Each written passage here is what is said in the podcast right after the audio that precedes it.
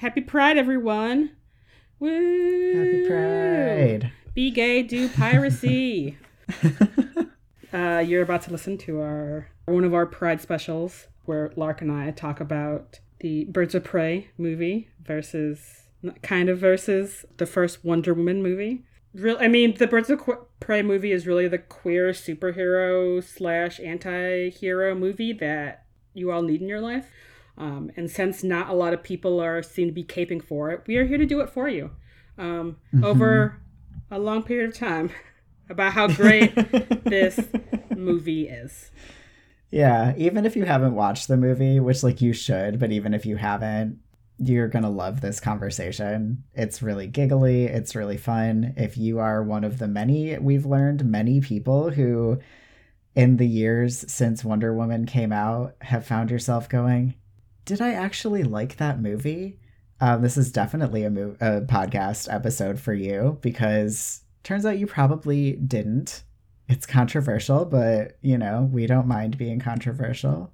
And it's just super we had such a fun time talking. I know. It was just it was really great. I mean, and the Birds of Prey movie is just so much fun. Definitely I think uh, a good movie to break out for Pride. Yes. Also, if you really love listening to this, I just want to let you know that the episode is half an hour longer on Patreon than it is in this feed right now. Some of it is digressions to off topic things, including our flag means death more than once. um, Which had you even seen it before I started talking about it on the Yeah, Okay. yeah, yeah. I had I hadn't finished it yet, but I was like at episode five. But also like a really fun, longer conversation about like representations of masculinity in this movie. So yeah, you could check it out on Patreon if you want to. And yeah, I don't know. Happy summer vacation. We'll be back in two weeks with well i'll be back in two weeks with your advice episode jesse's about to have surgery so it will be me and friend of the pod theo giving you advice but you know still going to be great so stay tuned I will I will be there in in spirit. yes anyway, yeah. Uh enjoy everyone.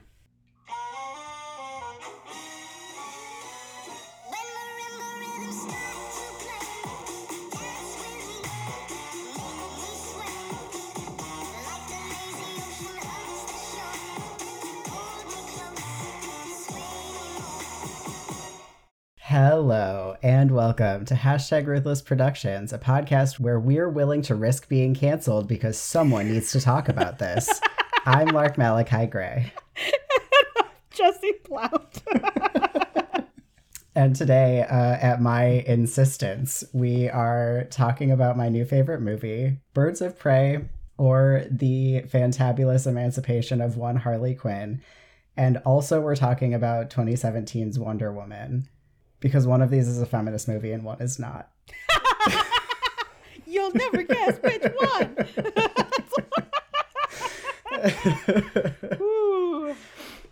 Yes. So we don't have a structure. We don't have a script. I have a, a small list. Um, I would actually love to start because you just watched this movie for the first time today. I would just love to start by hearing like what was your experience of watching this movie like emotionally?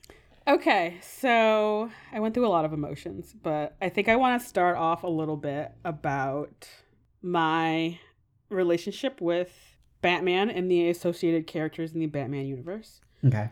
Because, so, like a true 90s child, my, besides the like really weird Tim Burton Batman movies, which I was definitely too young to see, um, the Batman of my childhood was Batman the Animated Series, or what I consider to be the definitive Batman media. Okay. Like, hands down, better than the show overall, better than almost all of the movies that involve Batman and his gallery of rogues, as any Batman villain is, is known as. Until this movie. This movie is, I would say, a very excellent spiritual successor of Batman the Animated Series.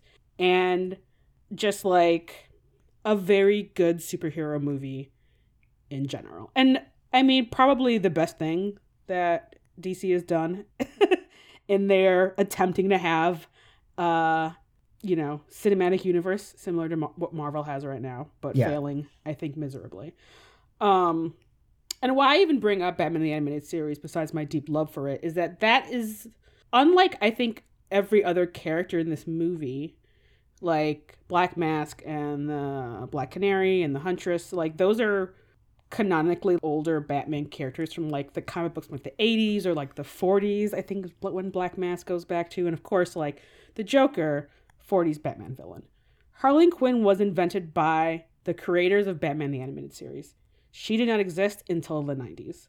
Okay. And so anything about Harley Quinn is like relatively new compared to like any of the other stuff in Batman canon. And so I feel like I always had a really big love of Harley Quinn. I think just because I sort of love a I don't know. I love a crazy lady villain. Just just just to be real very realistic cuz it's like you're having the most fun and it's like you're very unpredictable and I'm kind of like this is great. hmm And especially in Batman the Animated Series, as the show went on and like as they like had other Batman animated shows, I think the writers became aware that like Harley was in an abusive relationship with the Joker and were like, actually it's not great that you keep going back to him because he fucking sucks. hmm Um and there is a couple of even like cartoons in the animated series where she like pieces out. She's like, you know what? I'm gonna live with my best friend slash girlfriend, you know, Poison Ivy. I don't fucking need the Joker. What what the fuck ever. And like in the show, she does end up going back to him. Whatever. And so I wonder because I think one of the things we're to discuss is why the fuck isn't this a bigger movie than it is? And I think I feel like there's probably a lot of feminists who like don't think of Harley Quinn as a feminist icon just because so much of her the body of work around her is about her being in this abusive relationship with the Joker. hmm Um, versus like say Wonder Woman, who we're talking about, who has been around since oh Jesus, I, I should look this up, like decades. Yeah. You know, with a variety of different kinds of you know canon behavior, just because of all different writers that Wonder Woman has had. So I feel like in the way that sort of like people think about specifically like white third wave feminism, Wonder Woman being objectively quote unquote a more feminist icon than Harley Quinn, hmm which I think is incorrect because having lady villains is really fun, as this movie highlights incredibly well. Yeah, also like I think it's really hard to argue that Harley is just a villain in this movie and I love a morally gray character. I I after watching this I watched Suicide Squad which I think is trash. Wait, the 2016 one or the 20, 2021 one? the 'Cause there's- 2016 one. Yeah, because there's two of them. Yeah, apparently it's not good. And Jared Leto as the Joker was like being just real terrible to a lot of the ladies on set because he's quote unquote being in character. And it's like, I don't know. Because I feel like when I was a kid, the Joker was just like, you're just this very unhinged dude. And I feel like now the Joker just feels like every unnecessarily angry white dude on the internet Totally. in a way that's like is I think a very good evolution of his making his character a villain for the t- whatever the fuck decade this is the the twenties the sad twenties that we're having yeah. and like also so funny just because of that is also so many like white fanboys of Batman not realizing that or you're kind Yeah. of like mm, red flag Yeah, totally. I mean, the Joker's not like very heavily in Suicide Squad, but you know, the Suicide Squad in that movie are supposed to be heroes, but they're heroes that are being controlled by the cops and whatever, whatever. And that's sort of where this Harley has has been hmm before this movie. And I would say she's probably like the only interesting part of Suicide Squad. But this is just she doesn't have a bomb in her neck that's forcing her to act, you know. She's making her own decisions and I think she's still making heroic decisions. I would have a really hard time being like, yes, she's a villain in this movie. I think she's on some hero shit. I think I think what I particularly love about Harley in this movie is just like what a like dirtbag millennial vibe that she has. Mm-hmm. Where I'm just kind of like, you know, if I wasn't married, I would probably be living a life sort of kind of like Harley Quinn, which is stealing my groceries and doing just like whatever random ass shit that I feel like it, and probably having a semi illegal wild animal living in my house. Avoiding paying my taxes. yeah. She's super right about that. I know. And I'm just like, I'm like, that part is actually just feels really relatable. It's like, oh, wow, you're overeducated and like you got out of this terrible relationship and now you're living in a dive over a like greasy spoon. Yeah. and it's just like, Ugh. it feels so relatable. Yeah, I think it's just so wonderful. Um, do you recall your first time seeing Wonder Woman? yeah, I saw it in theaters. Okay. What was your experience with that? I feel like okay, so as popular as Wonder Woman is, not necessarily a character that like I'm super familiar with. Like I didn't like watch any of the like old television shows. I didn't read any of the comics. I am aware of Wonder Woman because I am a nerd who is online. Like I mean Wonder Woman and like Batman are probably two of DC's most famous recognizable characters. Right. And so, but I also feel like I went in being like, oh, a Wonder Woman movie, this is going to be great. So I feel like I had much higher expectations. Mm-hmm. And then I was watching the movie and I'm just like, this is what we're getting? This, there's a whole lot of Chris Pines. I'm just like, uh, mm, uh. and it's like, especially, it's, it's kind of like, what's especially frustrating is like the first 20 minutes when she's on, I don't know what the island is called. I'm just going to call it the island of Lesbos because it's just full of ladies Mm-hmm. um in a nebulously Greek area. where I'm just like, if the movie was just two and a half hours of her on this island having conflict with like her mom and her aunt or whatever, and like being a badass, I would have no complaints. But the minute Mhm. they like l- she leaves Lesbos with like Chris Pines and does it like immediately top him, I'm kind of like, what what are we doing? Mm-hmm.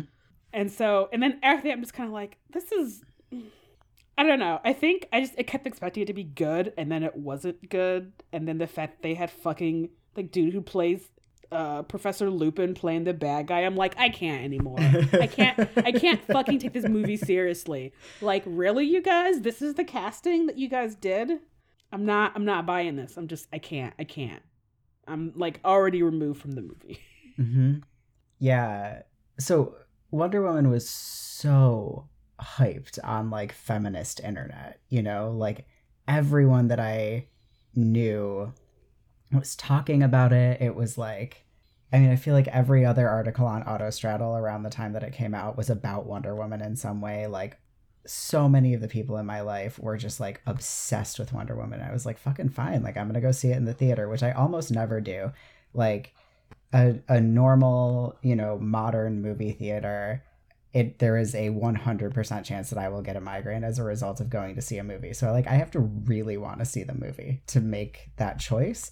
Um I was like, okay, I'm going. Like I'm I'm going to see it. And Evan and I left and we're just like, did we see the same movie that everyone else saw?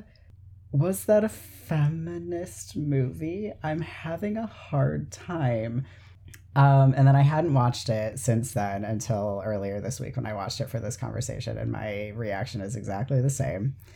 Whereas my experience of watching Birds of Prey, which I watched for the first time last week, and I like I hadn't even I don't think I even heard about this movie. And granted, it came out like right before COVID sort of descended upon the US.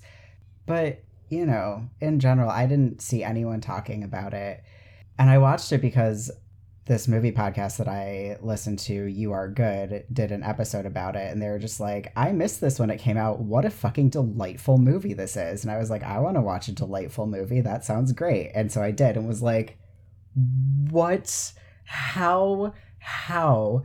And then like reading about it being like is there going to be a sequel it was like no this movie did terribly and again i think covid has something to do with that but like this movie grossed a little over 200 million in the box office wonder woman grossed 800 million in the box office one of these movies is good and the other is not and i think that's very upsetting Yeah, I actually um because of my previous love of Harley Quinn, me and my brother had talked about going to see in the theaters because it was like, oh, this movie's gonna come out, it's gonna sound great. And then COVID hit, and then I'm like, I'm not fucking going to a movie theater, even even for this. Yeah. You know? And then I actually don't know why I haven't watched it up until this week. Also, actually today, I literally watched it twice today. Nice. so I'm just like, what what? And then I was like, why didn't I watch this two years ago in the midst of just being at home during COVID? right. Yeah, I've watched it three times now since I first watched it last week. I, I will I will say that I was reading that it is doing major numbers on HBO. So there is maybe a possibility of like HBO doing a thing. I did see some chatter about there potentially being a Black Canary show on HBO. Yeah, I saw that. That sounds like it's in pre-production. Would be fucking cool. Yeah, that is also exciting to hear. Yeah, sorry, you can. Carry Oh on. no, so I was I mean, I feel like we're already having the conversation, but like to like officially sort of launch us into this conversation, I I, I just have like a list for each movie of like some stuff and I would like to read them to you. Um I'm going to start with Wonder Woman. Here are things that I've observed about Wonder Woman. There are no canon queer characters. There's basically only one woman in the entire movie because the movie starts when she leaves the Isle of Lesbos. It passes the Bechdel test two times, and only one of those times is after she leaves. It is full of what I call quote unquote not all men, like men that disprove the theory of like what men are. Yeah, Uh, not just Chris Pine, but also like his whole sort of team of dudes. I, I think I called it uh, the ragtag multicultural bunch Uh huh. That's perfect. that uh, every origin superhero movie needs, apparently. So. obviously. um, it's pro-military. It takes itself extremely seriously. So seriously. It's too long. It's boring, and it has a love story, which I think is like a net like that is a instant detraction of fifty points for me. Is if a movie is not about romance in some way for it to have like an unnecessary love subplot especially if it's like a movie that feels like that's trying to make it palatable because otherwise it's like too feminist i'm like no fuck it Hmm. um here's my list of things about birds of prey two of the five main characters are canonically queer and i think it's have like i don't know how you would look at black canary or the huntress and be like that's a straight woman um so i think probably they all are but like named canon queer both harley and the cop Renee. renee thank you I mean, uh, Black Canary is definitely flirting with the Huntress to be like, "Oh, you're awkward. I like that about a girl." And it's like, it's very much like, "Can I get your number?" And I'm like, "Oh yeah, I'm here for this." but again that's just implied so i'm just talking Yeah. like canonically established uh Mm. three out of the five leads are people of color basically the whole movie passes the bechdel test i was like they're talking a lot about men that are trying to kill them so like i was trying i was like had a tally going and i stopped when i got to eight because i was like that's enough um there's no not all men character. In fact, there's not a single good man in the entire movie. Though when Evan and I were talking about this, he was like, "Oh, but what about Sal?" you know, the sandwich guy who doesn't have any lines. He seems like he might be all right. I think actually the correct answer is uh Bruce the hyena is the only good male character in this movie. Fair. Um they kill lots of cishet dudes. I already said that I really love that. The cops are bad. Uh the music is fantastic. The Oh my fight God, scenes are so fun.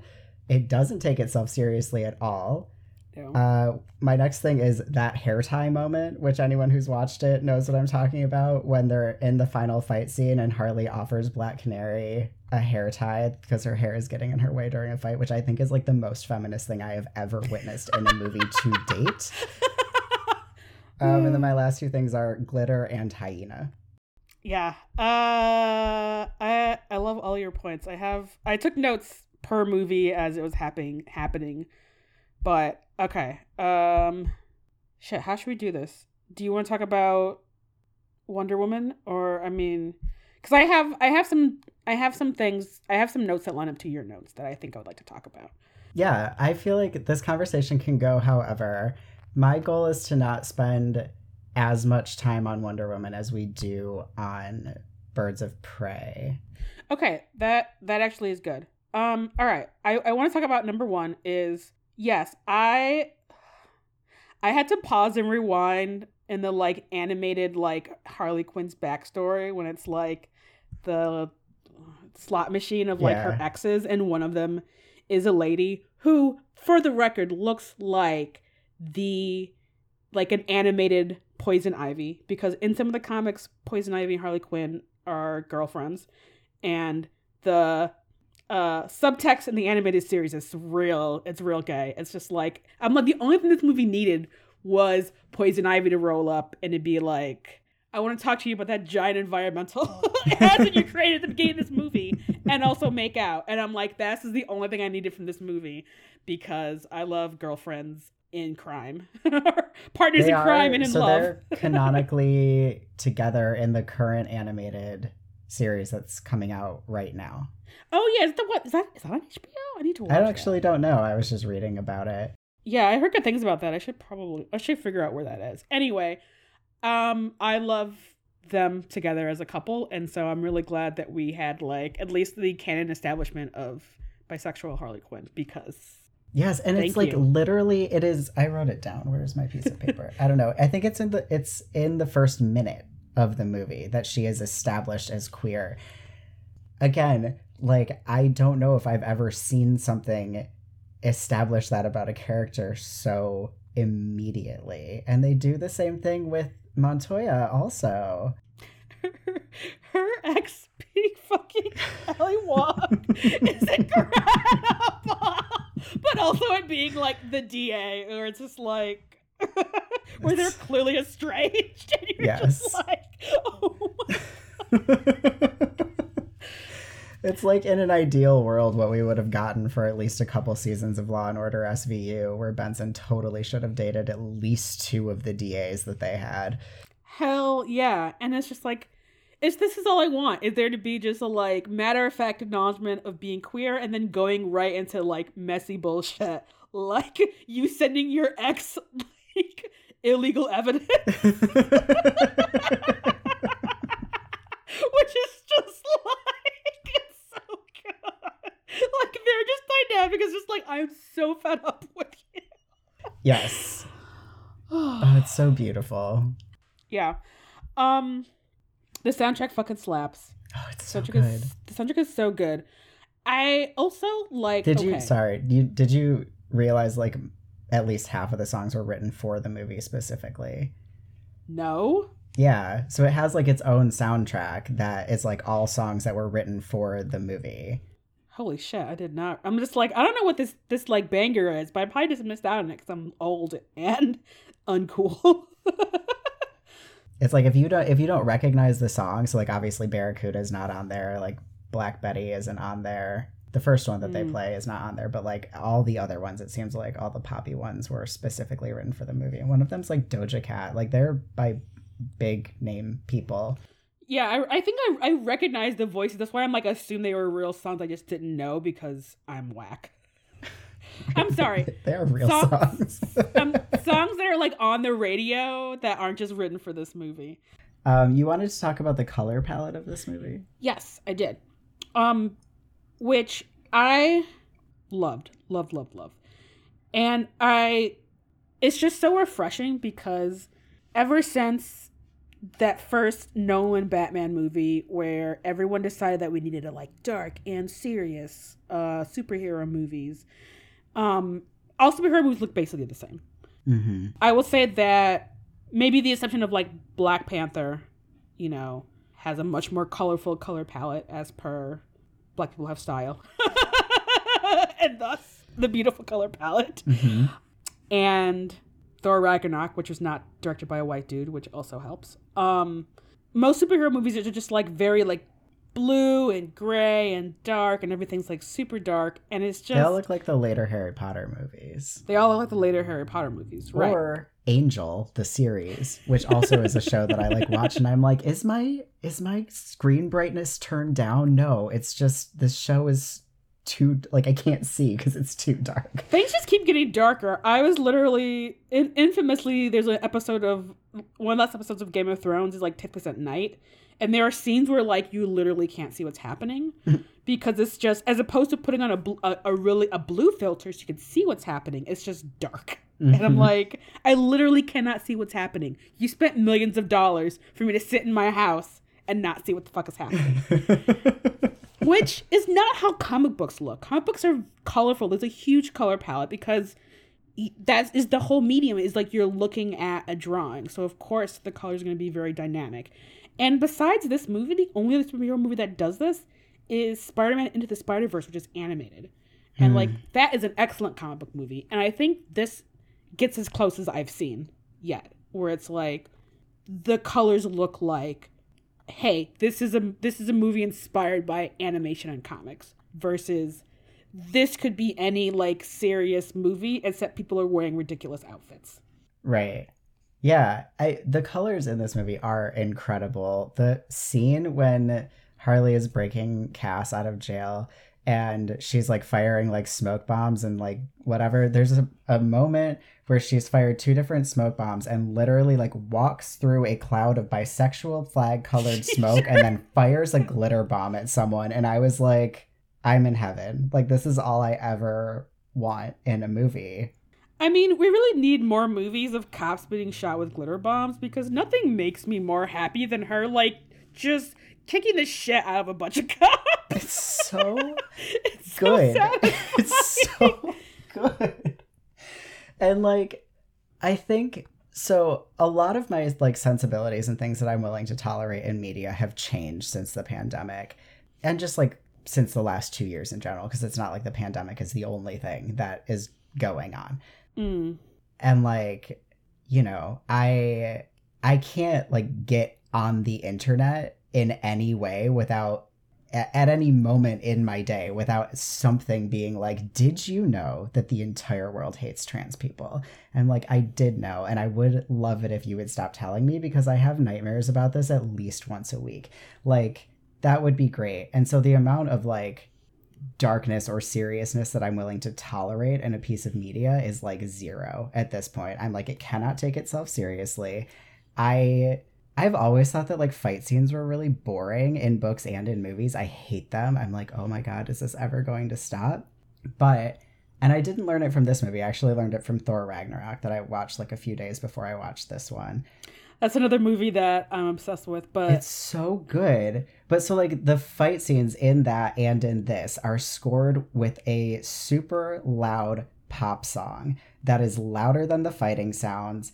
And it's like, oh, this is fun. I feel like I'm watching like a music video. I would watch Thor battling this demon to the soundtrack of this Led Zeppelin song forever. Like this is delightful. And watching the fight scenes in this, especially the last one that's to Barracuda, which is like were these lyrics written for this scene specifically? Maybe. in a in a in a bright ass like 70s acid trip funhouse. So it's so good. I'm like, oh, if this was possible, why haven't we always been doing this? And it's because everyone wants to like take shit seriously. And I'm like, stop it. Now I sound like the Joker, but like whatever. Um, we should all just chill the fuck out and like make things fun if they can be fun. And fight scenes can be fun. Turns Yeah. out. yeah, just stop having the same like 12 like cishet boring white dudes make movies. Like this is really this this is really a problem. Like Yeah. you see when you have not white het cis dudes make movies, you get things like you get things like this, Black Panther, Thor Ragnarok, and like they look so much different and like flow so much differently than an an action movie. And like what I was thinking specifically for this movie, like besides the incredible color palette, is that like you don't need a complicated story to make a movie. You just need it to have emotional stakes. I don't think Wonder Woman has any kind of emotional stakes. Like, I, and at no point do I feel like, oh my god, like you have to do this thing or else like you're fucking bone. It's like you're basically invincible. Like I know how World War One ends. It's like there's no stakes. There's like not even any real fighting until an hour. I timed it until an hour and fifteen minutes into the movie, and I'm like, I am gonna fall asleep. Like this. I mean, this movie has a pretty. It's not a very complicated plot, but it's told so well, and like you feel the emotional stakes of like, you know, Harley Quinn having her life in danger and like um oh my god, Cassandra? Mhm. Cassandra Cain?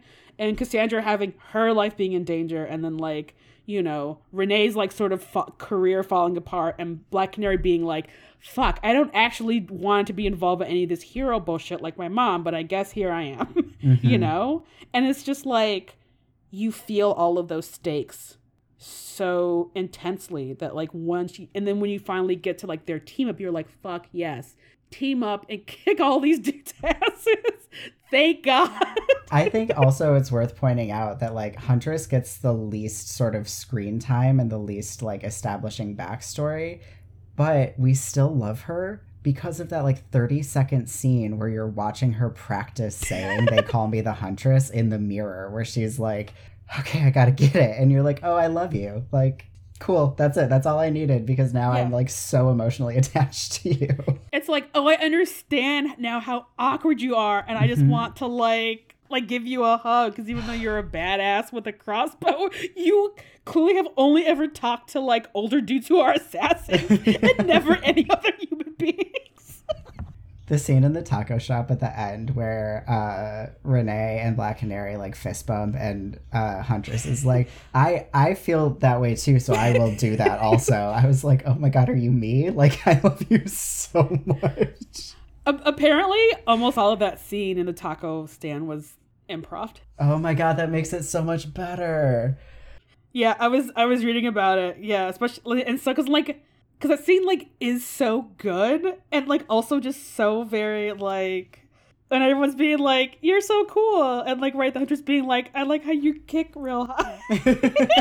yeah, and Black Canary is like cracking up in a way that seems so authentic, and now it makes so much sense that like Yeah. that is legitimately authentic. right, and like when the huntress is laughing after Canary's like she stole my car, like which is. I think the response that I would hope in this situation, like you just gotta be like, I don't know what to tell you. Are you surprised? Uh, Yeah, it is clearly made for the gays. Like yes. this movie is not for heterosexual people. I'm sorry, it's just not. And it's like Well, I think that it, it's for the girls, gays, and theys. Like, I definitely Yes. think that cishet women would be into this Mhm. movie. It's just not for straight men. no. But I feel like Wonder Woman kind of is because it's again basically a war movie with Wonder Woman sort of awkwardly being like, "Don't show your legs." They think they'll think you're a sex worker for like two thirds of the movie. Mm-hmm. yeah. yeah. A thing that I did realize about Wonder Woman this time that I missed the first time I watched it is that, like, at least half of this movie, at least in terms of Diana's relationship with generic blonde man, who insists he's not average and i'm like i literally cannot tell you apart from the dude that plays thor. So i'm pretty sure you're wrong about you not being average. Um is that it's the little mermaid like she literally rescues him from the sea and then he wakes up with like her over him and she's like i've never seen a man before. And then she's like is in love with him and he's in love with her and then they go to the real world and she's like what's a fork? and starts brushing her hair with it you know basically. And i was like oh my god this this is the little mermaid. That's so silly. But like so much less fun. so much less fun. Oh my god not a single talking seagull in sight Also, I feel like the kind of compulsory heterosexuality of that movie was sort of like, just give me a little bit of bisexual Wonder Woman. Like, really? Really? Really? It's so, you know, and like people who love this were like, remember that time when they're like in the boat and she's like, yeah, like the book was like, yeah, men are necessary for reproduction, but unnecessary for pleasure. And then it's like, oh, and now she's gonna like learn the pleasures of a man when she sleeps with generic blonde man. And you're like, does anyone care? Does anyone care? If you care, please do not tell me. I would love to die thinking that no one cares because no one should care. And then Yeah. she like saves the day because he dies, which also I think is a terrible motivation. She's like, "Oh, now I'm mad because this dude that I've known for like 2 days was like, "I love you," and then blew himself up and now she has to like wreak havoc and it's like for fuck's sake, can't you just wreak havoc because this dude sucks? Yeah. Yeah, the literal god of war that you've been warned about. Like, that should be a reason to wreak havoc. And I feel like I'm, you know, this is going to sound really ridiculous. I'm actually kind of mad they just didn't have sex. I'm like, you. They did. Did they? Yes. When? At that when they go to bed together. Oh. Well, I was not paying attention. I was very stoned when I was rewatching this movie. Uh, they like go to bed together. I don't know, like two thirds of the way through the movie. You see like her go in her hotel room, and then she's sort of like, "Isn't it improper for you to like come in?" And he's like, "That's up to you," or something like that. And then like the door shuts, and you sort of like zoom out, and you get like the like the upper window where the light is still on. That is very vague.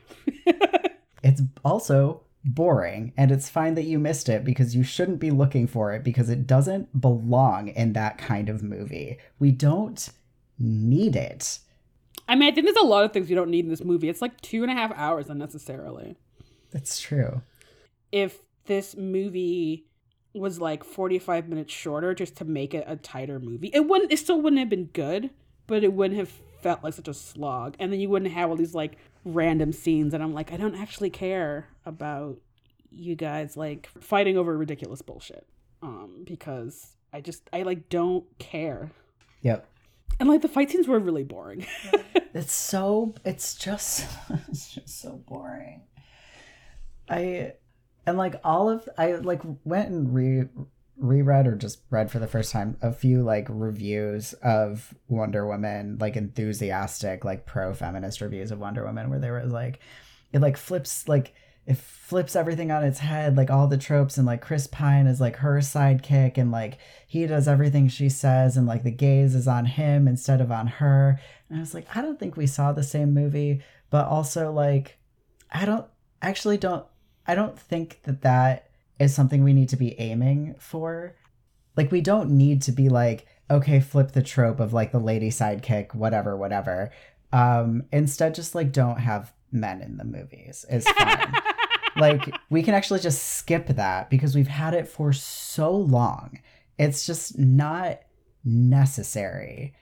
And i was thinking about it and i was like is there an exception? The only exception i could think of is the other chris There's the like Thor- four of the, them. the thor chris in Chris ghostbusters he's the ghostbusters one right Yep.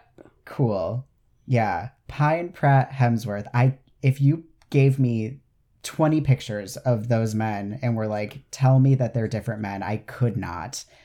But anyway, I think his character being in Ghostbusters is fine, both because there is no love story involved and because he is playing like the literal embodiment of the like goofy secretary that they have in the original Ghostbusters in the exact same way. So it's like, that's fine. Like, I think that's fine. No one's interested in him. He's just there, literally there as like the opposite of the male gaze. It's just like, here's this like hot dude. His shirt is off for no reason. No one's trying to fuck him. No one's trying to make us interested in someone trying to fuck him. He's a total doofus. Fine, great. He doesn't know how to answer a phone. Hilarious. Okay, I'll take it. Yeah. He does play himbo very well. He does. Yes. Uh, because Thor is also kind of a himbo. Totally. Another movie with no love story, and I was so grateful. Yeah. Yeah, I just I love how Chris Hemsworth is just often in movies shirtless for no reason, and I'm like, thank you. Mm-hmm. Including literally every Marvel movie he's in, he's just shirtless for no reason, and I'm like, yes. Anyway, I mean, that, that is the reason, I think. that is Like, the you reason. just voiced the reason. Yeah. And yeah, I think you're right, where it's like, we could be telling different st- kinds of stories when we have someone like Wonder Woman as opposed to like the kind of like oh it you know she's in charge and she has a male cyclist that's also her love interest which has like been done in Mhm. every so many action movies. And i would even argue that like it's still chris pine's plan to like go into the go to the war front. It's like his buddies he gets together and it's just like Diana being like we gotta find ares and everyone being like sure okay whatever. Thank you, because it doesn't really seem like anyone believes believes her or respects her. They're just like you fight real good, and we'll sort of manipulate you into doing the things that we need done because like you think we're going to find Ares, but like we know that the real thing that needs happening is this other thing, and if we take you, you'll make it happen. Yeah, and I mean, and I feel like the the movie doesn't believe her, which is like I feel like like it just makes her sound it makes her just sound kind of ridiculous and naive to be like, "Oh, it's the god of war." And it was like, "Pff, "Okay." You know, and the movie doesn't even like give us any hint that she's right until the reveal that is Remus Lupin. Yeah, and that and it's so weird. You're just like, "I'm sorry, what?" You yeah, that man right? cannot cannot sell being a demon or whatever. Um, the other thing about that movie that like not even from the perspective that we've been talking about is just I really don't like it when movies like that set themselves inside of a historical context because then it's like, oh, generic blonde dude is like maybe there is no god of war like maybe people are just bad. And it's like yeah that is why that war happened. Like that is why wars happen. But then when you have it so that it's like oh no there really was ares the god of war and he made world war one happen and then she kills him and everyone's like oh what happened? Like the war is over now. And it's like did you just cheapen this like terrible historical moment and be like oh like we don't actually need to learn anything about human behavior and how we can avoid these kinds of behaviors because secretly it was just an evil god all along. I'm like, just come up with your own storyline. Like you don't you don't need to place it in history because all you do is like fuck up how people should be thinking about history.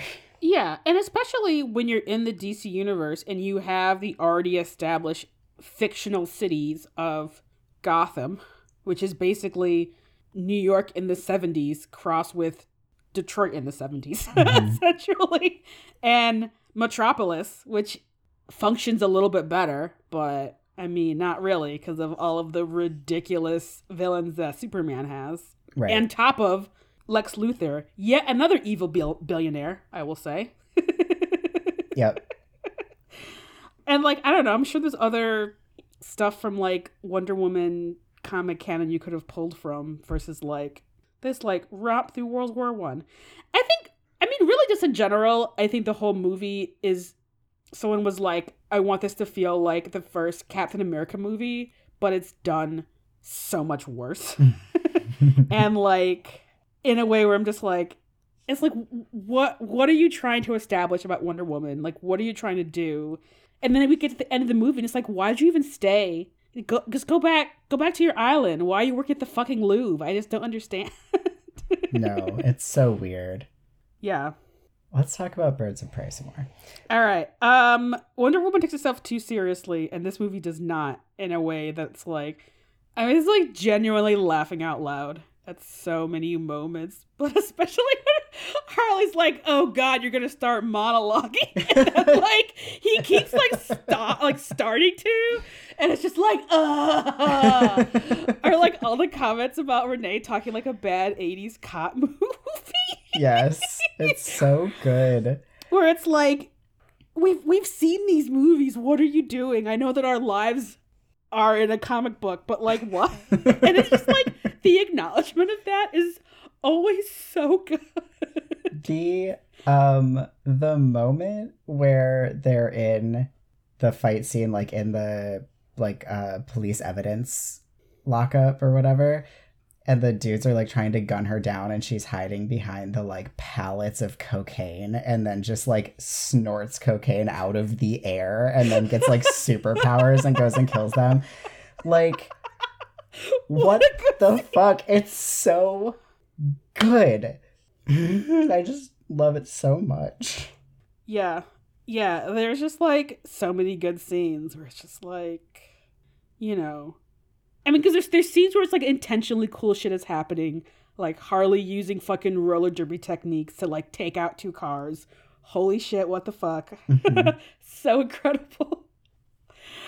Uh, but then just like when they like make fun of scenes, like when he like when she shoots the statue, and then Black Brett's like, "That's really embarrassing." She's like, "Yeah, actually, it was." you just like I, I, I think those things make the movie feel more realistic and like even in a movie where it's like black canary has like sonic like singing powers you know Yeah.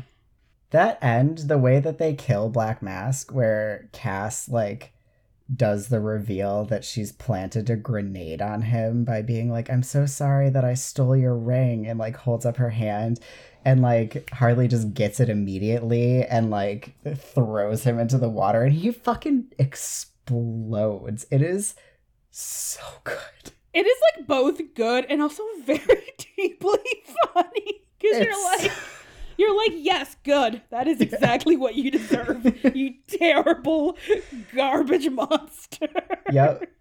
On a just so I don't forget, on a like serious note of things that I love about this movie is when they're like when the sort of birds of prey are forming in the funhouse, and I can't remember exactly what's happening, but Cass has wandered away and she's looking out the window and she's like, You guys, you're gonna want to come see this. In I think any other movie I had ever seen, if there was a group of adults talking, especially if they were men, and a child was like, hey, you should come see this, she would have been told to be quiet and would have had to like repeat multiple times that there was something that they needed to see. In this movie, she's like, you're going to want to see them and see this. And all four of them immediately stop talking and come to the window. And like, like the hair tie moment, I'm like, this is so deeply feminist. The fact that they just like res- they respect her. They're like yeah you're 12 11 I, she's a kid and like i believe you that we need to come look at whatever you're saying we need to come look at and we are going to listen and do it right now. If you interrupted us you had a good reason and i just that shouldn't feel like a big deal but it feels like a huge deal. I feel like along those lines, I also really appreciate everyone checking in on her during the like fight scene through the funhouse to like make sure she's okay and to be like, because Yeah. like as much fun as like I'm having as a viewer, it is also like there's general like stakes at where it's like she is in literal like like Cassandra's in literal danger, very so much serious danger. yeah you know.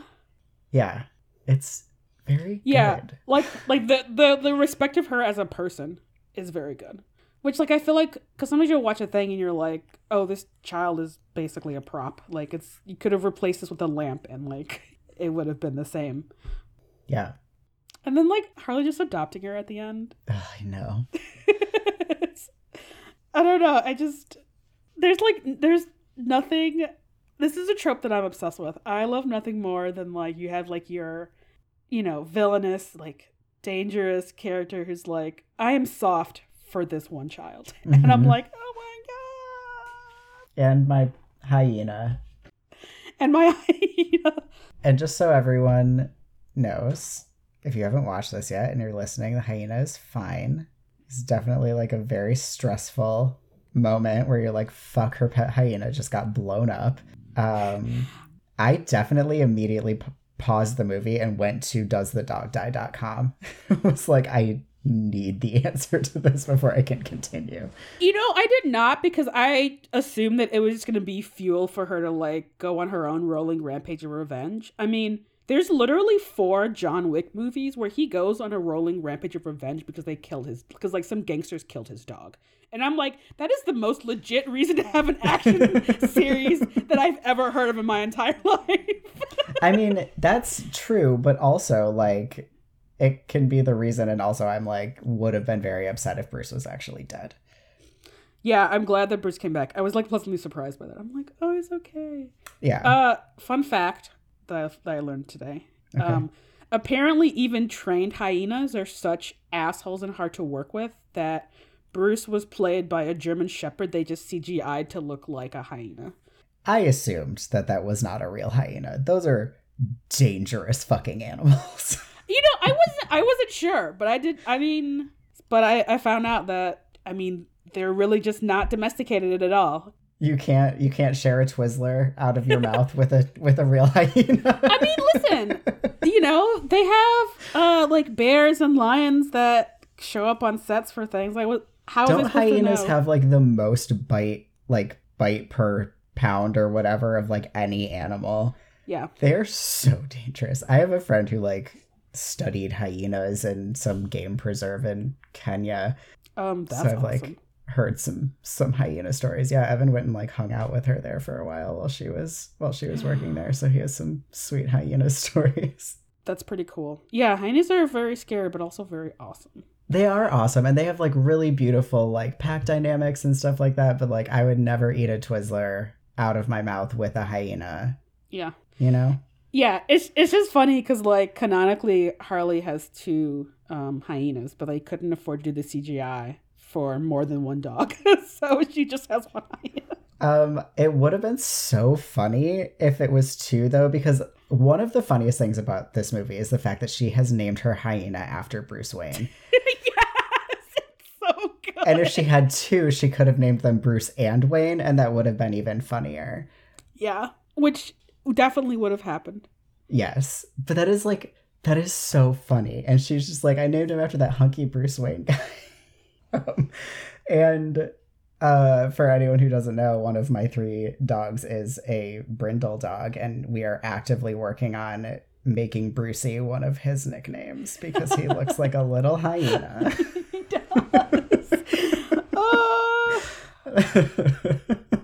so if you too want to have a tiny hyena, you should definitely go adopt a brindle pit bull mix at your nearest animal shelter. yep. Inigo, I don't know, but he looks like a pit shepherd mix, I think. I think that's why he gets his sort of like more hyena y vibes because he's got like higher shoulders than most pit bulls. Yeah, I feel like, I mean, living in a city, I think a majority of the pit mixes that I've ever seen have been pit sh- pit German Shepherd mixes, Mhm. and they come like they're really variety of the ways they can look. Yeah. Yeah. really quite something. Maybe one day. Anyway, uh, yeah, always glad to see Bruce surviving and thriving at the end. Yes. So we've talked a little bit about sort of in general how the movie really looks. Can we talk about the outfits? Yes. Uh obviously. I share so much aesthetic delight with Harley Quinn. Like I also would stop while being chased by the cops and like several men that were trying to murder me to like grab that sequin fanny pack. I have one very similar to it. so it's so good. It's, It's- so good. Her, I mean, okay. Everyone's everyone looks really good except for Renee, who's like a cop who like doesn't spend money on clothing. She just looks Who kind of does like spend like half of the movie in a shirt that says I shaved my balls for this. Uh, and then the audacity for that dude to be like, "There's a dress code." Oh my like God. you should have, you should have quit. You should have thrown your hot coffee in his face and quit right there. Yo. Sorry, but you were saying the outfits. I mean, Harley Quinn has some truly iconic outfits in this movie, and I think what I remember from when this movie first came out was someone, maybe the director, maybe just someone talking, was sort of the difference between her look in this movie versus her look in the Suicide Squad, which is very much like what I think a cis dude imagine as a sexy teenager dresses like Hmm. versus I think in this movie where it's like, you know, she's still wearing like crop tops and like short cut and like really short shorts, but it it's not as male gazy. It's just like I I know people who would wear these outfits. Mhm. Not just you, Lark. I, know other, I know other people who would wear these outfits. Yeah, no, she dresses she dresses real queer in this movie. Yeah, it's very it's very like messy fashion queer. Yeah, as as does Black Canary, I feel like is this incredibly eh, she's like high femme but also like so it's like butch femme. I don't know how to describe it. Like Yeah, it's like it's like she's like these beautiful these beautiful like blazers and these like not a bustier. It's basically like, a bustier, yeah. like a bustier and her just like incredibly tight pants that like she's just rocking. Yeah, her whole vibe is just like, please step on. It's like, well, I would like her to step on me. It's yeah, kinda- yeah, yeah. But like her vibe is very much like high femme at work, which you know, And she has, I mean, it's not a half shave. It's like braided, but like basically a half shave. Like she, every single thing about her is so gay. And it's like the way that she like holds herself and the way that she moves while wearing this very high femme outfit, I think is one of the things that makes her read so gay because Yeah. she, it's just, it's just very, it's very like, like gay lady lawyer. I don't know. She's, she's so queer and so hot. it's like it's like she is dressed because she only wants other queer people to perceive her. Mm-hmm. Yeah, anyone else who does perceive her is just like been given the privilege, but like does not get to act upon it. Yeah, yeah, her hair looks great in this movie, partially because I found out that the actress was like, when the director's like, okay, no, you're getting me a black hairstylist for this fucking movie. I'm not but be in this movie looking fucking ridiculous. And they were like, great. And that's why her hair looks so good. Because Yep. sometimes movies do not have black hairstylists for their black actors, and you can tell. It's a real rough. But no, she looks she looks flawless. Uh, especially her like little like canary yellow uh fucking convertible. Yeah, she's everyone in this movie is so hot. By everyone, I mean our four main adult leads. It's just like really great. I just really appreciate it.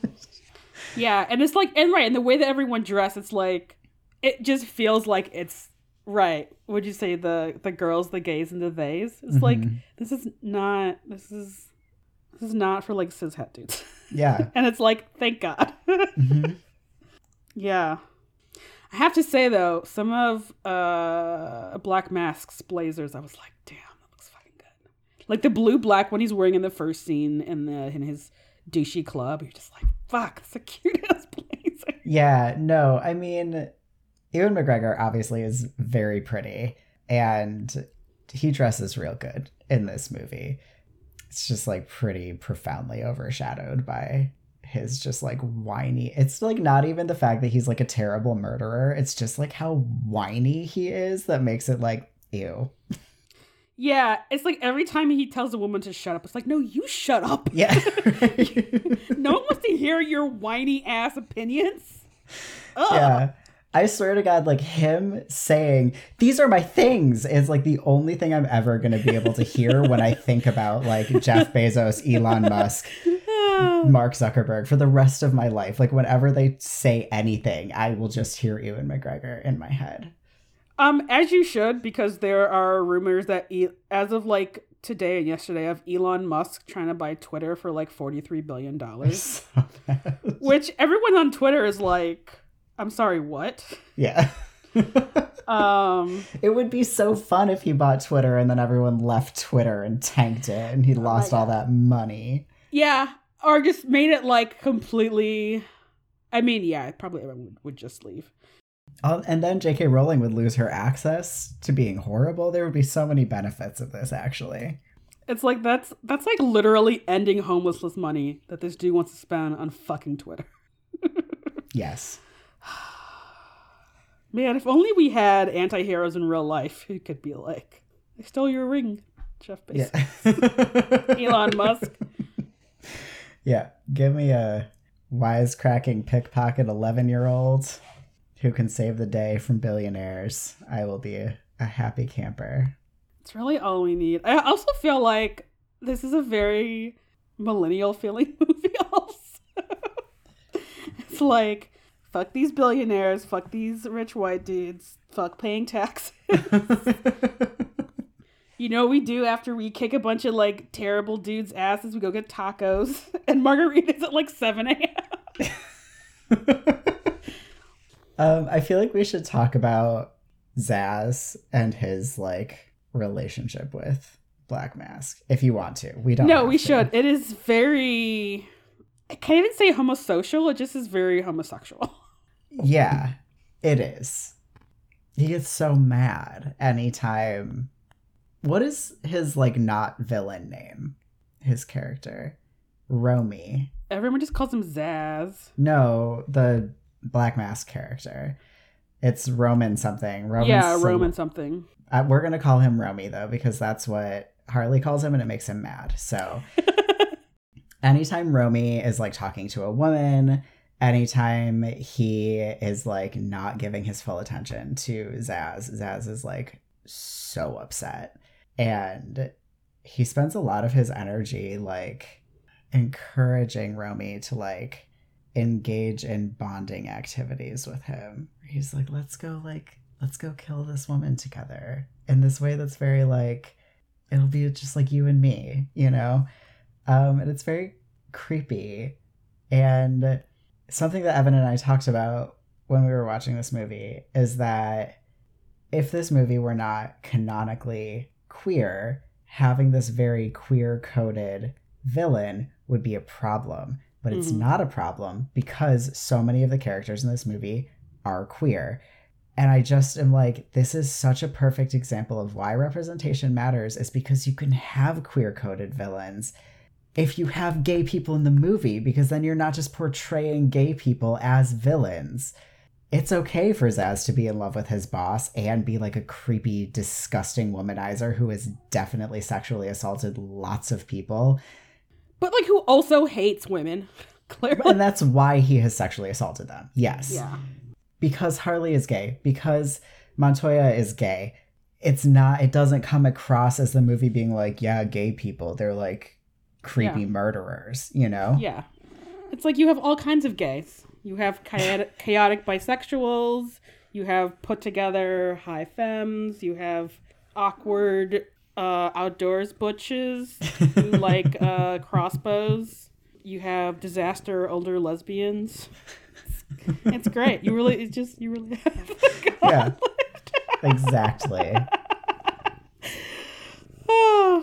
so yeah yeah i feel like i really i think i didn't even actually pick up on how gay romy and Zsasz's interaction was until like my second time watching and i was like less focused on the plot and just more on like kind of like the background stuff hmm Yeah.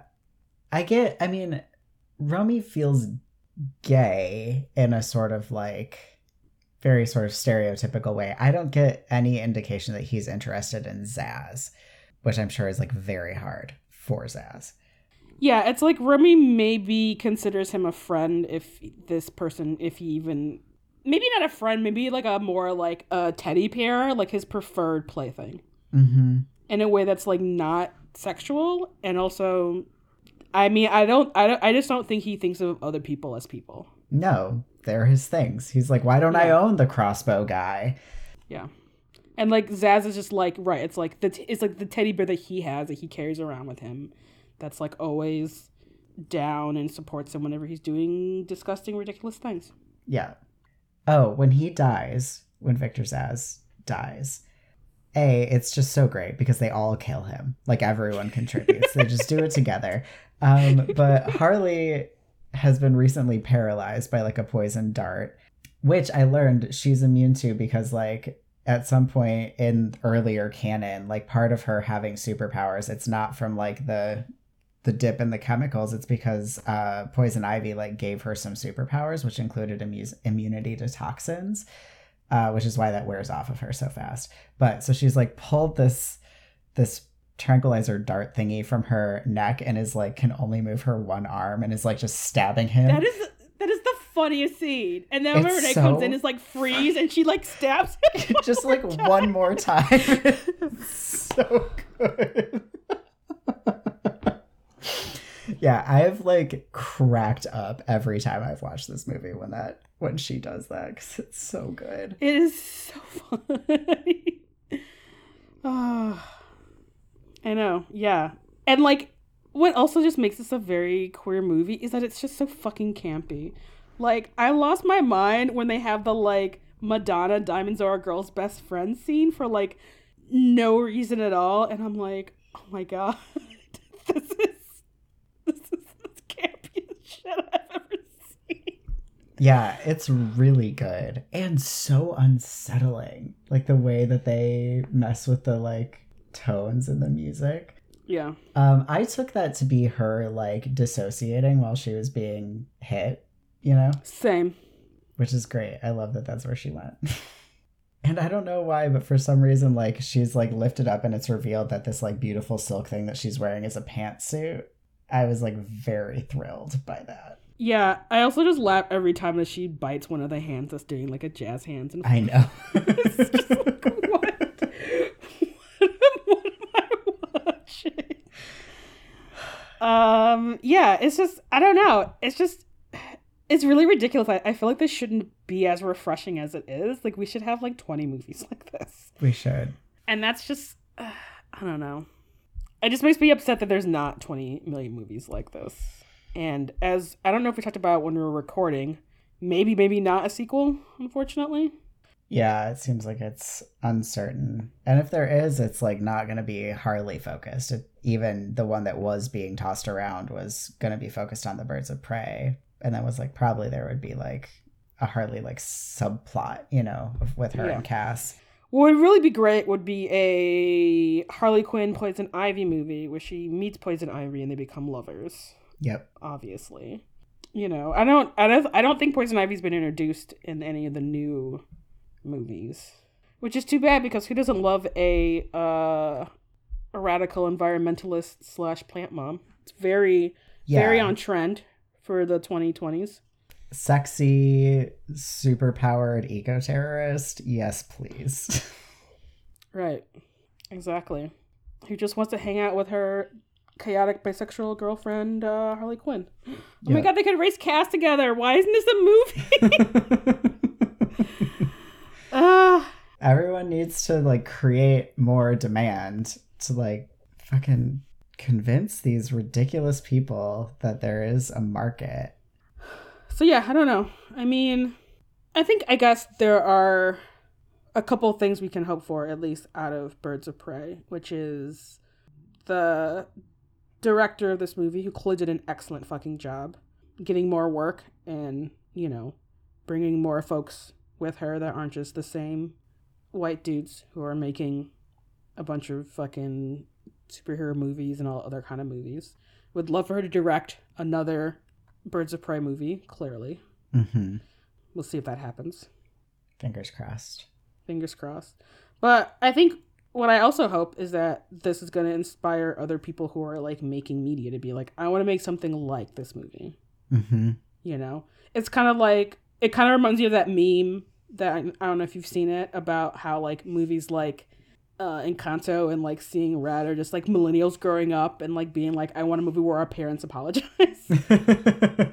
you know, but also it's like when you it's also like having millennials where it's just like okay we don't have to tell a bunch of stories about white people yeah. My toxic trait is that my least favorite part of Encanto is where the grandma apologizes and gets accepted back into the family. I think she should have been sent into the mountains. Wow i love that hot take actually I don't know if everyone knows we have this throw pillow in our shop. It says throw your parents into the sun. That's my life it's it's really truly applicable in so many situations for so much media and you know lo- love of found family which is what we get in this movie also mm-hmm. Ugh, it's so beautiful. It's so good. And like, right, what do we get the end of Woman Wonder Woman? Her just like chilling by herself, being sad about fucking one of the Chris's. For like hundreds of years or something. like it's been so long. Yeah. Also, okay, we didn't I know you did not want to talk about Wonder Woman a whole lot, but I do want to bring up that I really dislike that Wonder Woman used the like disabled equals evil trope. Oh my god. Yes. Thank you for bringing that up. for Dr. Poison. Um, for folks who have not seen this movie or not seen it in a long time, the the villain, Doctor, one of the villains, Dr. Poison, has like a prosthetic face plate um, because she has some like damage to like her jaw and like her cheek and stuff, and the movie sort of directly, you know, has her lose it at some point to be like. This is the kind of person you want to save, this like despicable human. And it's just real gross It's real gross. It's like, oh, really? This is what you want to show in your supposedly feminist movie? Right. And this is like one of three women. And I know it's unpopular for me to be like, the whole first 20 minutes of this movie don't count as part of the movie, but they don't. I'm sorry. It's a, it's a separate movie, honestly. It is. It's just, it's, it has nothing to do with the actual plot of the movie. It's just like a little bit of backstory, and it's mostly just like women with no clothes on sword fighting with each other. They're barely even talking, and when they are talking, they're talking about Ares, so it's still not passing the Bechdel test. Like, whatever. So, once they leave there, outside of the first 20 minutes of this movie that don't count as part of the movie, there are three women. It's Wonder Woman, dude's secretary, who's this sort of like goofy, affable lady, and this evil lady, and that's it. Yeah. It sucks. And it's like, and I mean, similar to, to Birds of Prey, this was directed. This was directed by a woman director. It was. That's true. I don't know if it was written by a woman. I, but I would like to say Wonder Woman 1984 that came out last year or something did very badly. Uh, yeah, I heard. I heard across the board it was just real terrible. Which I'm like, I can't say I'm surprised if like this was the one people were excited about when this is like and I mean, I I love an I love an action movie. I like a superhero movie. I like I like a genre film, and like this movie, like Wonder Woman just wasn't really doing it for me in any regard. Yeah, um, it was the screenplay is by a man, the story is by three men, produced by f- three men and one woman. So, yeah, I feel like that doesn't surprise you that this was that this screenplay was written by a dude because it's like, like Wonder Woman could have been cool like she could have been just out there trying to find Ares using her fucking glow stick lasso on everyone, you know. The rope light, you mean? it's like very obviously a rope light. You know, I you know, I'm I was really here for the like, you know, glowing, you know, uh glowing bondage bits, and there just really was not enough of it. Like there could have been more. Yeah. Like you have a lasso of truth. You could have been using it and could have cut through like an hour of plot. Wouldn't that have been nice? Do you want to talk about the like mystical indigenous tracker dude in that movie too? so much actually kind of like Captain America and like I think a lot of action movies there's a like ragtag team of like multicultural dudes banding together to show that this movie isn't racist, which is incorrect. yeah. Uh, because uh, the most competent dude in their ragtag team is an indigenous guy named Chief, who is, yeah, definitely doing some like magical, magical person of color bullshit. I think, un for no reason in this film. Yeah, and it seems like they tried to like make it palatable by having him like tell Diana that like generic Chris's uh people wiped out his people. It's like, see, we acknowledged it. Now it's fine that he's our like magical tracker who's gonna send up smoke signals. Which I don't think you succeeded in your attempt there. And which you don't have to do. And okay, just to bring back more up of our flag means death. Um takes place during the piracy years of the 1770 somethings. So like the show doesn't like not acknowledge racism, but it's like it does it in a way where like everyone has agency essentially mm-hmm. and like people who are racist are the villains and they end up getting murdered. Mm-hmm. um which like you like you have like you have a fictional world, you know. No one has superpowers in the world of our flag means death, but it's still like it's a it's a funny pirate show. So they're like, we're just gonna do whatever whatever the fuck we feel like it, and it's gonna work. And Wonder Woman is about right, like Diana is like a fucking goddess with a like fucking rope light of truth, and who can like dodge bullets with her fucking magical gauntlets. Like you didn't have to have quote unquote realistic racism in there. You didn't have to have this like very stereotypical feeling indigenous character. Yeah. Yeah. And it's like you just didn't have to do that. Like you don't have to do that. Exactly. You can you can acknowledge in a world where fucking superpowers and magic that like we can just be like we don't have to do racism. It's Yeah. fine to not do a racism in your fiction. All right. We've been talking for a long time. Is there anything else that we should talk about? Uh, I just have one one more thing, Okay. which is about Wonder Woman that I was thinking watching this movie is that the vibe between uh, Diana and Chris Pines was a little bit it felt a little bit like Anya and Xander and once I noticed that I like really just couldn't buy it anymore. I'm like, she does have a lot of Anya energy. and he spends a lot of movie telling her to not open her coat and show off her legs That's because true. the audacity of seeing a woman's legs. Yeah.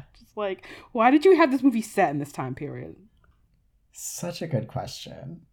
Yeah, he spends You a lot of the movie in general just being like your behavior is wrong. So you're totally right. That is that is a very Anya Xander vibe. Yeah.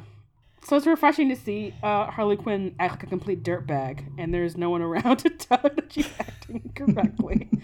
It's like, and what's oh. more, the only person who does like observe her life is Cass, who immediately is like, You have the coolest life.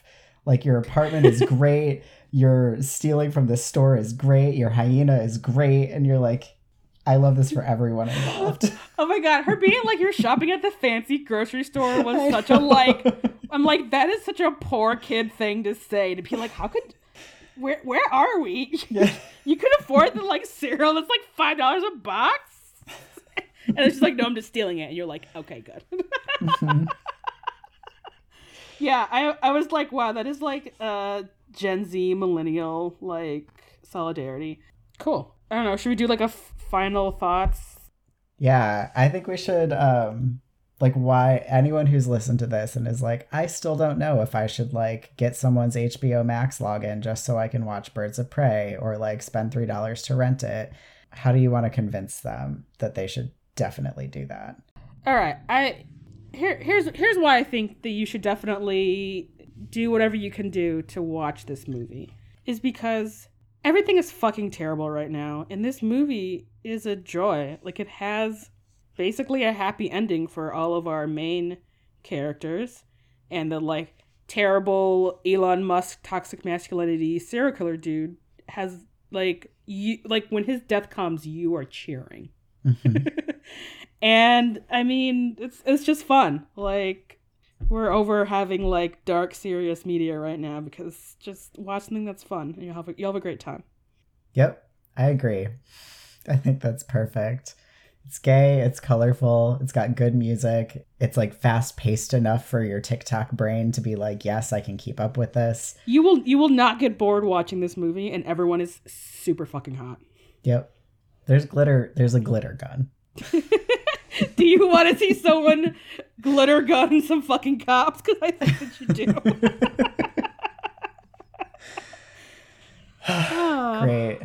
Cool. Well, thank you all so much for listening to this episode of our podcast. You know where to find us. I don't I don't feel like doing a whole outro. Yeah, watch watch this uh, very gay movie. Exactly. That was so fun. Yeah, that was great.